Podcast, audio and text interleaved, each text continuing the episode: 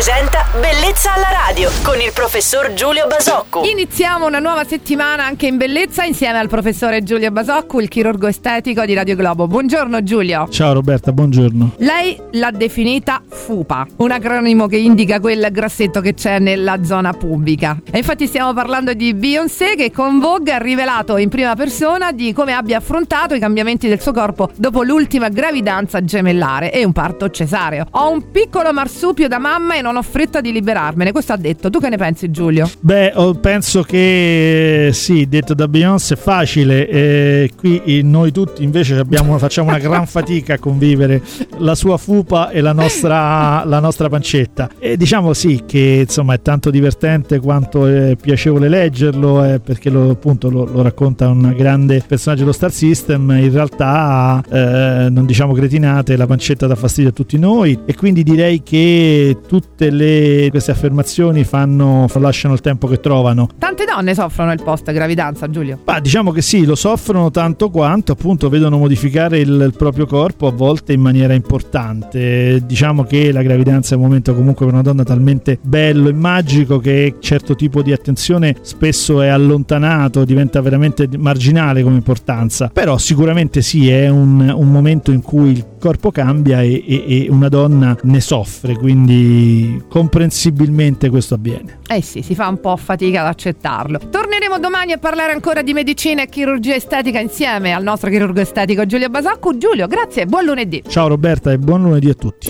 Bellezza alla radio.